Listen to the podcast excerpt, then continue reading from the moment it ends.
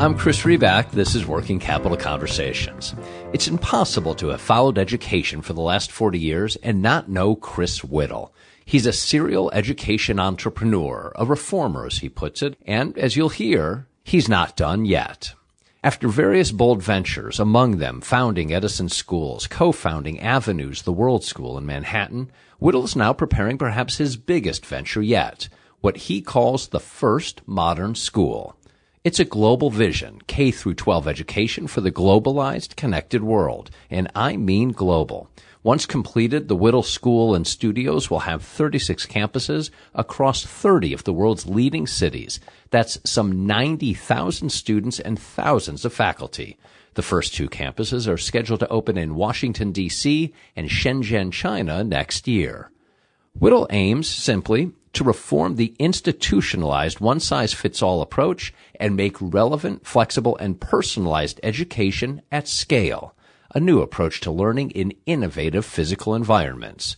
The vision is attracting some leading educators and education reformers in the world. Can it work? Can Whittle and team create something that not only lifts individual students in this unique school, but extends beyond and impacts education more broadly from America's urban centers to underserved populations globally? That's what I asked him. Chris, thanks for joining me. I appreciate your time. Uh, happy to be here. So I've seen a few times now around as I've done research uh, for the call um, where you've been called an education entrepreneur. Uh, that seems like a pretty good description to me. Is that how you'd describe yourself?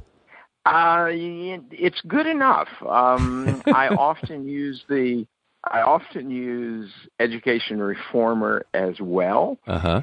because um, my last two or three decades have been a lot about trying to change schools for the better. Yeah, they they they sure have, and I, I guess out of the whole range of things that one could be called, and I'm sure you know you've you, have you have probably heard it all. Uh, education entrepreneur or education reformer um, certainly has both of them have to be on the positive side of the spectrum. We hope. We, uh, so, in fact, that that leads you know you're obviously not new um, to the education reform track. Um, it's been your your life's passion, at least a significant part of your life's passion. Um, you know, it, it, certainly is an outsider and somebody who's viewed um, and been aware of some of the things that you've done. Um, on education, how, how, would you describe your overall vision? And one of the things I found myself wondering is, have you had the same vision since the start, or has it evolved as you've seen what works and what doesn't work? A great question, and the answer is yes. I have had uh, an idea and a plan that I've actually been working on for almost three decades, and and I feel like uh, if you want to think of it as mountaineering, that I've gotten to Camp One, Camp Two, Camp Three. I I don't think I've ever summited, and um, and I'm hoping that um, in in my last endeavor here uh, that will happen. But yes, it is an idea I've been working on for a long time. Do the altitude changes uh, affect the approach? the um, uh, I'm trying to work with a metaphor. I'm not sure I can the. Uh, I mean, is it still one? Is it still get higher up? Yeah, as you get higher. I mean, is it still one foot in front of the other? And and and your have you kind of had to change? You know, to keep your metaphor, have you had to change your climbing approach as you reach different altitudes?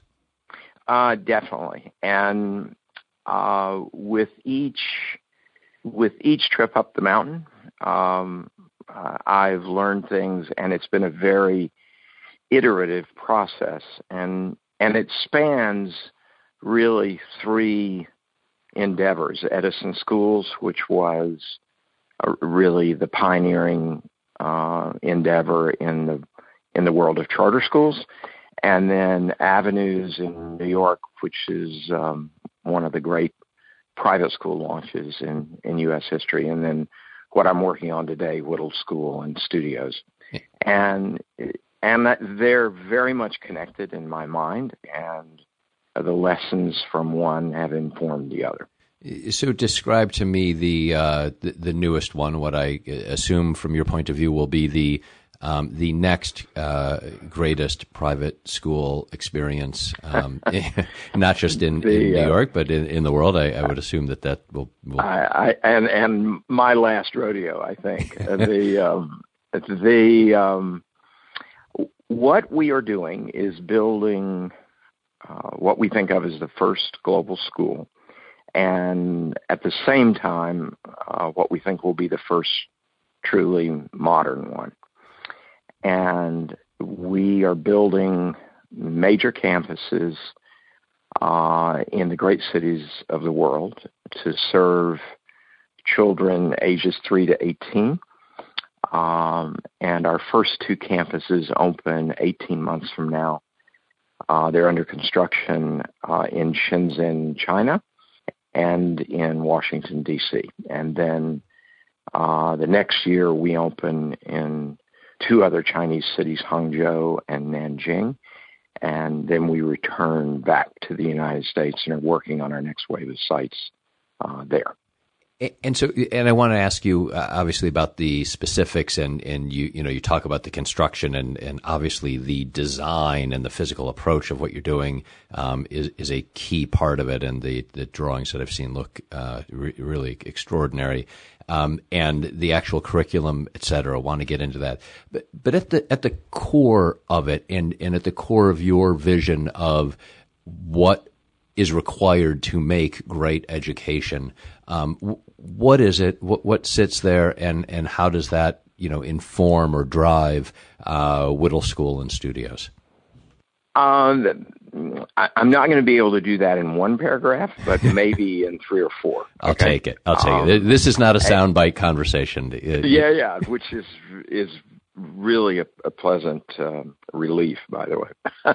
the um, a central theme of what we're doing is that a system of schools can do things that a single school cannot, and that most of the great schools of the world today are single site institutions, the Exeters, Andovers, Eton, um, in China, Renda Fuzhong, uh, the they're single campus schools. And what we're doing is building what we call one school with many campuses. And we believe that the scale and systems of that provide uh, real possibilities for both students and faculty that you wouldn't see elsewhere.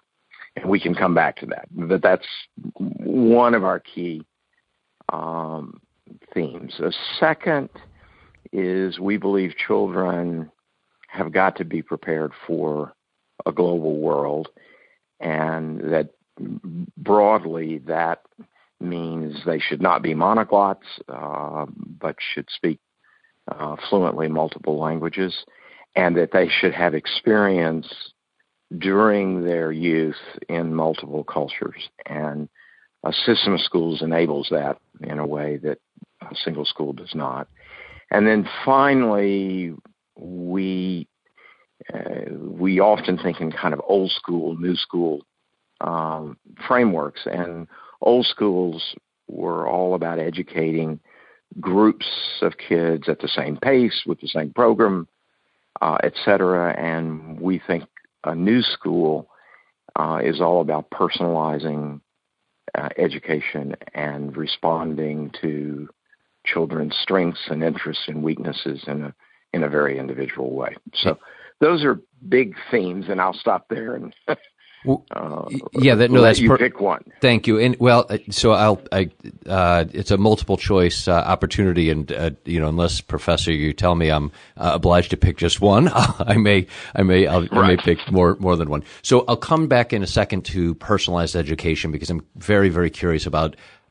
how one does that at scale, and you're doing it. Um, your your plan is to do it in a you know, in a way that's going to involve, I guess, ultimately your vision is 90,000 full-time students. Um, and so while that, I mean, that, that certainly might qualify as, as at scale, but you know, so so literally in terms of how it will work. Um, you talked about uh, you know putting campuses in some of the great cities uh, of the world. Um, I think you're planning on uh, 30 of them. Uh, so how how will it work if I'm uh, a student in Washington D.C. Uh, do I then have the opportunity at some point to attend the campus in Paris, in New York, in Tokyo, in China? How, what connect? How does the how will it work? How do those campuses get connected um, beyond philosophy, curriculum, etc.? Um, talk to me about that. Here's the way it would work. Um, as a student, you would not be required to study elsewhere, would, but you would be highly encouraged to do so. And most families that choose us, are, they understand that and are going to partake of those opportunities. And starting in middle school, that might be uh, simple summer programs of three to six weeks uh, at our different. Uh, by the way, all of these campuses have dormitories as part of the campus, and so um, you might do a three or six week program uh, at another campus uh, a couple of times during middle school. Then, as you move into high school, uh, you might do semesters abroad, and you might uh, do a full year abroad uh, as well. Again, at our campuses. An important thing is you can do that with your friends, so that uh, rather than kids uh, feeling that they have to disrupt um, their lives to do this, we would organize groups of kids to do it uh, together, and and they stay, if you will, within their school because it's one school across the globe. Understood. And, and the personalized education, um, which makes a great deal of sense. I, I you know, as a uh, father of students myself, um, you know, you you understand uh, very quickly that despite uh, they're they're all coming from the same gene pool, uh, they're very different. And you know, get it going through a similar education system or the same education system, uh, in my case, a public system. I still understand why each one really does need to be treated differently. Um, how how does that happen? How do you do that? How do you do that with ninety thousand? How do you do that across thirty campuses? How do you do that in a way where you've got? I mean, you do have a curriculum. How do you deliver personalized education? It starts with one core thing: a school has to know its students, and and what that really means is individual faculty members need to know each student, and, mm, and I'll take it a step further, is we believe that for this to work, we have to have the world's best advising system. And and to be quite specific, a an individual faculty member will have nine students that they are an advisor to over a period of three years. So they will keep that group of students. They'll meet with the group every day, uh, and they'll meet with each individual child within the group uh, every two weeks, meaning in one on one sessions. And that may not sound like a big deal, but we've yet to find uh, a school, and we've visited schools all over the world that's doing it. Um, and then, so it starts there, uh, and in those sessions, uh, what what an advisor is doing is listening and and going, what interests this particular student, and then how can the school be responsive to that, and how can the advisor say, well, if you're interested in robotics, are you aware that these six students uh, are working on a project? You might want to be part of that project. Mm-hmm. Are you aware of this particular teacher that is very strong in that? Are you aware of this summer camp that uh, is extremely strong in this? Do you know that we have a center of excellence at our campus in Shenzhen that's about robotics, and maybe you want to spend a year there? Um, and what it's doing is listening and then guiding students towards resources that the school has and giving that student enough schedule flexibility to pursue that. And I've compressed into a minute and a half what is actually a lot of uh, schedule engineering with, within a school, but excuse me, but that is what we're doing. You know what, what's coming to my mind? Two things that are coming to my mind. One is, um, yes, I'm sure the operational logistics aspect of the scheduling that that's its own massive headache. I, I, am sure. Um, but on the other side, you know, it's a it sounds like a connecting of the dots, and the the example that I'm kind of feeling it. It's a, it's and it's bringing it earlier into the education um, uh, timeline, I think. So as kids, you know better probably than I do. As kids go start thinking about college, many many folks, uh, you know, you get either help from the school dean or you know a lot of folks have uh, college advisors, and there's a whole industry around that.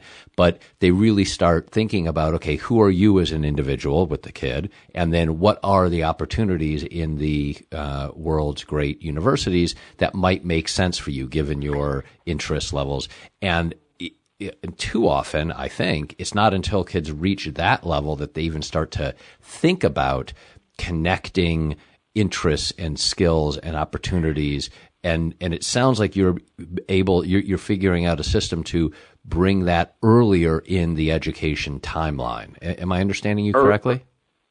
Absolutely, earlier and often, and mm.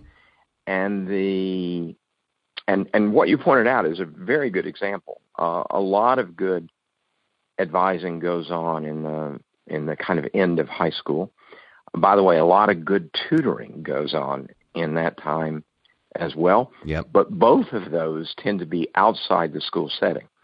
And what we're trying to do is to bring uh, that kind of personalized activity into the school setting. And what it means is you have to you have to change calendars and schedules, and you got to make hard choices to do it. We think it's really important. One other thing is that sitting with that teacher and, and that student in an advising session uh, is a dashboard of information. And for a teacher and the student to have data that is a sense of what's going on with the student in, in different disciplines uh, and areas of study uh, so that um, a, t- a teacher is seeing information uh, and the student is as well, and that matters. So we we view this as technology enabled, but not really technology driven. Uh, is the and and there's one other thing I wanted to mention. There's a there's a really good example of this in existence, which is the two the tutorial systems of Cambridge and Oxford for hundreds of years have been based on these kind of uh, one-on-one faculty-student relationships, and they, you know, they really work. Yeah, no, I, uh, well, uh, those are two not terrible brands, um, to say the least. But again, even you know, bringing it uh, earlier and, uh, and and more often is, um, you know, that that seems to be something uh, a bit different. What what does pre-enrollment look like?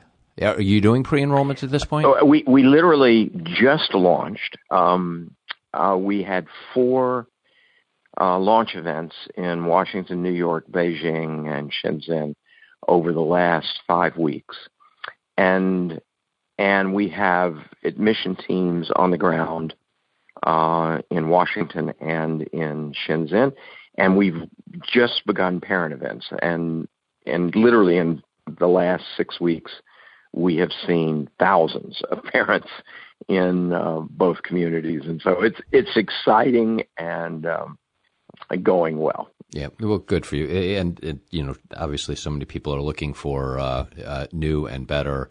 Um, first of all, there's almost nothing that uh, um, parents will want to do for their kids uh, across all uh, countries and regions and um, you know socioeconomic levels.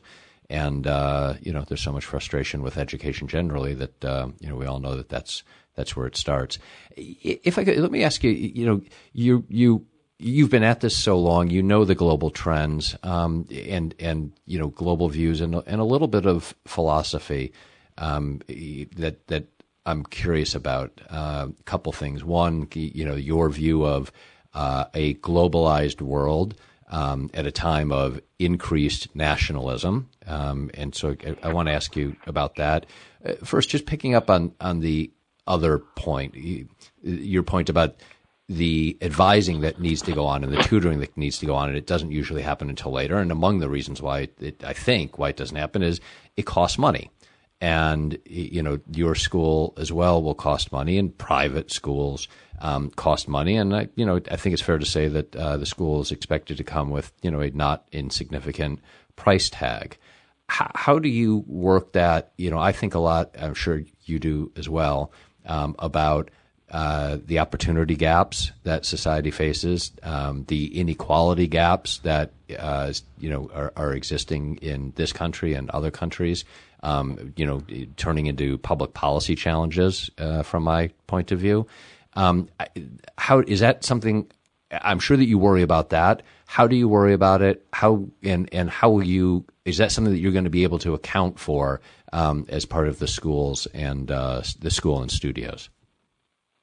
Um, you, there were two questions there. One yeah. about globalization, yeah. and then the other about educational equity. Yeah. So let's start with educational equity. Thank you. Um, the uh, it clearly is on our minds, and we are doing a significant amount, but we should be humble about how much we can do.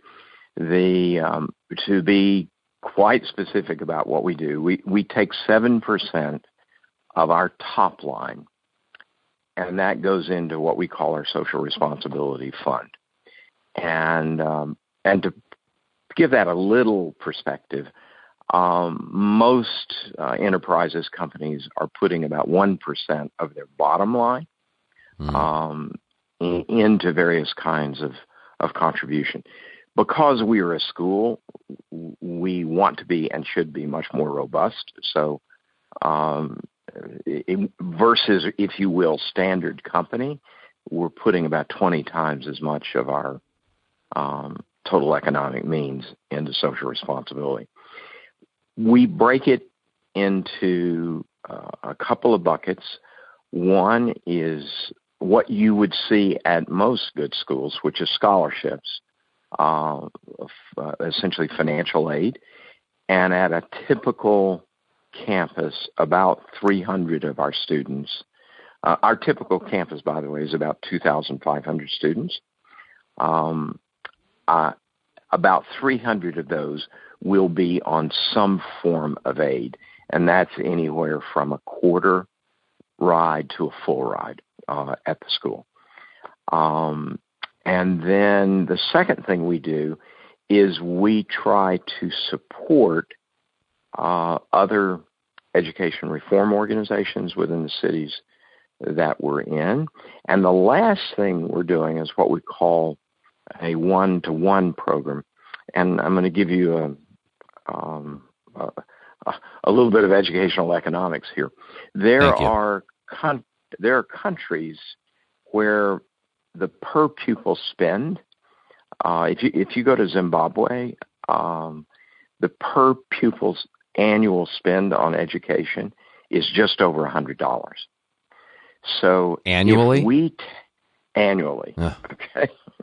the um, if we uh, rather than give a full ride forty thousand dollars scholarship in Washington, we can take that forty thousand uh, if you will, export that um, into developing countries, and we, for that forty thousand, let's say instead of a hundred dollars a child, we said we're going to do a thousand dollar per child. We can do ten times the funding that uh, a typical school in that region would do.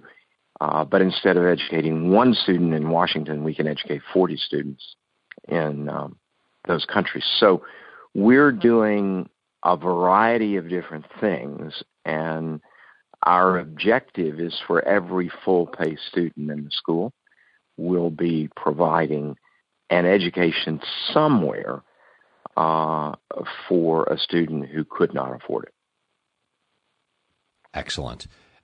And the uh, the, the, the globalization push um, and your very strong, it's a core part of the philosophy. It sounds like obviously thirty campuses, uh, you know, thirty cities, thirty six campuses. Uh, that we live in a globalized world, and uh, that's that, that's among the skills that one needs. Um, at the same time, you know, we seem to be in an age of rising nationalism, whether that's uh, China or Russia or Venezuela or Hungary um, or France, uh, EU, yep, or France, or uh, here in the U.S. Um, so, how how do you feel about the, those growing tensions, and how does that uh, you know inform or impact uh, your your global education approach? I think it makes it actually more important because the idea that, if you will, we're going to return into our shells our national shells, if you will. Yep. Um, I, I'm not sure that that's actually going to be realistic anywhere. Um, but if that were the case, then uh, global skills, in a way, become more important uh, because that means even more so we have to navigate uh, the distance between cultures, uh, if you will. And um, the second thing I would say is I think there's no turning back on the, reality that we're a global world, and and for for many many reasons. Um, um, as as everyone knows, um, air quality does not recognize national boundaries, um, and it, yep. if you've got pollution, it's going to go everywhere, and and we have to deal with it um, as as one world, not as um, you know 30 countries or whatever. So um, I think it makes our mission even more uh, important. Well, as you look domestically, and, and, there's been, you know, there's so much talk about it. And right now, uh, with an education secretary, Betsy DeVos, who who brings a, a great deal of attention, um, having focused on education as you have so many years, um, what's your what's your evaluation? What's the what's the state of and what, what's the role for public education today um, in the U.S.? I mean, it's got uh, you know you're finding alternative you're, you're finding additional solutions, um, which I take as meaning that you just you know a, a, statement that as many folks do look at the state of our public education and um, you know one can get frustrated and um, even sad perhaps. Uh, but I, but and yet there is, I think there is a role. I personally happen to think there is a role for public education. So I'm curious as to how uh, you view it. I, I think there's a absolutely critical role for public education uh, everywhere, and that um, for for many years I, I've been I'm agnostic when it comes to where a modern school comes from, meaning our mission is to create a next generation of schools. And one of the great things about education is that there really aren't any patents in education and that innovations travel pretty freely. And so if we if we do our job well and we create uh, a school that's admired, it will also be a school that's followed in terms of um, educators everywhere. And and to let you know, schools all over the world have opened their doors to us for us to come see what they're doing, mm. uh, and all of that has shaped who we are, and it's our responsibility to for for our doors to be open uh, as well. And part of those social responsibility dollars that I mentioned earlier are actually to reach out to the public schools within the cities that we're in uh, and to collaborate in a variety of ways with them. Uh, an example, uh, we I'll give you two examples. In Washington, uh, we've reached out to the largest charter school in Washington and said we would like to sponsor groups of their students to study at our campus in China wow. uh, in the summers, mm-hmm. and then we've reached out to the uh, public schools in China uh, and said that we would like to host conferences uh, there in China for American educators to to see what's happening in, in Chinese schools and vice versa. So, um, a a school is part of the, the broader uh, world of education, a private school, and uh, and public schools and private schools should be talking and sharing all the time. Yeah, well, uh, uh, clearly, anyone who has some awareness of your career, the idea of private-public partnerships is um, not something that you uh, are, are, unfamiliar with, and uh, you know, I, I, would, I would certainly, I'm not surprised that a core component of what you would be doing um, would would involve some some outreach there. Um, two two last things that are on my mind. One is um, the talent that you have attracted. Um, Nicholas Dirks, the former chancellor of University of California, um, I, I, don't know James Hawkins, but you know the headmaster of the Harrow School. Uh, your president is former Boeing senior Boeing executive, and I don't know him, but Ian Thomas. Um, obviously, Benno Schmidt, uh, a person who you've done, you know, in, you know, a, a little bit of work with um, in the past, and the former Yale president. Uh, you know, getting talent like that, attracting talent like that, um, on the one hand, obviously very, very hard.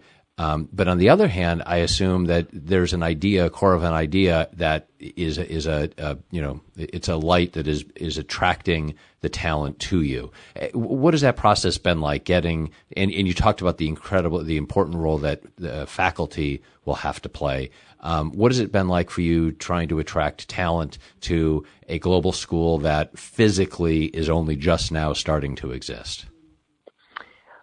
easier than you would think is the uh, answer. Hmm. Um, this idea is a magnetic idea, and once the capital really was in place, because until that occurs, it, it would be difficult to do what we've done in terms of talent. But once uh, our capital formation was well underway, the this is an exciting uh, mission. And um, we, we had a um, a management committee call the other day, and it's a team of about 20 people, and um, they were in 16 different cities around mm-hmm. the world mm-hmm. when when they called in, and uh, and even uh, when your management committee calls are exciting, that's a good indicator of um, uh, yeah of that what what you're doing is interesting. So um, um, people have flocked to this uh, because it's um, it's complex, it's meaningful, uh, and it has the chance to affect uh, a lot of students and uh, education worldwide. And just to close out for me, Chris, um, about you. Um, how, how, did you get into the whole education thing in the first place? Um, I saw where you were. Well, I don't know where you were actually raised. I saw you were born in. Is it Etowah, Tennessee? Ed, uh, you you pronounce it well, Etowah. Etowah, and, uh, and I don't know if that's where you were were raised. In fact, it um, you know it looks like it's. Uh, yeah, go ahead. Uh, it's a small town um, in eastern Tennessee. Yeah, uh, foothills of the Smoky names. foothills of the Smoky Mountains. It looks like. Yes, uh, we we saw them from our doorstep, and um, and I first started thinking about this as a junior in college, and uh, in 1968, when um, when all my fellow students were protesting uh, the Vietnam War, I heard about a, an education reform conference that was happening out on the plains of Kansas in Manhattan, Kansas.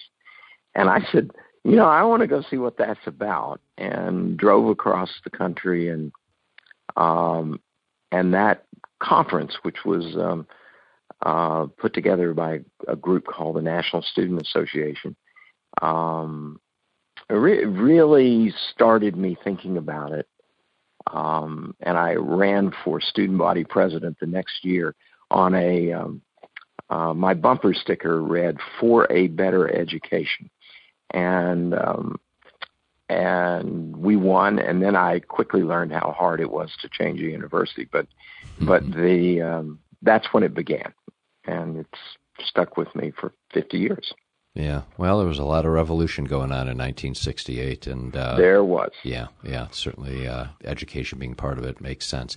Chris, thank you. Uh, thank you for your time, and uh, thank you for the work that you do and uh, the passion that you've had, uh, obviously, for education for you know a number of years now. And thank you for for giving me the time.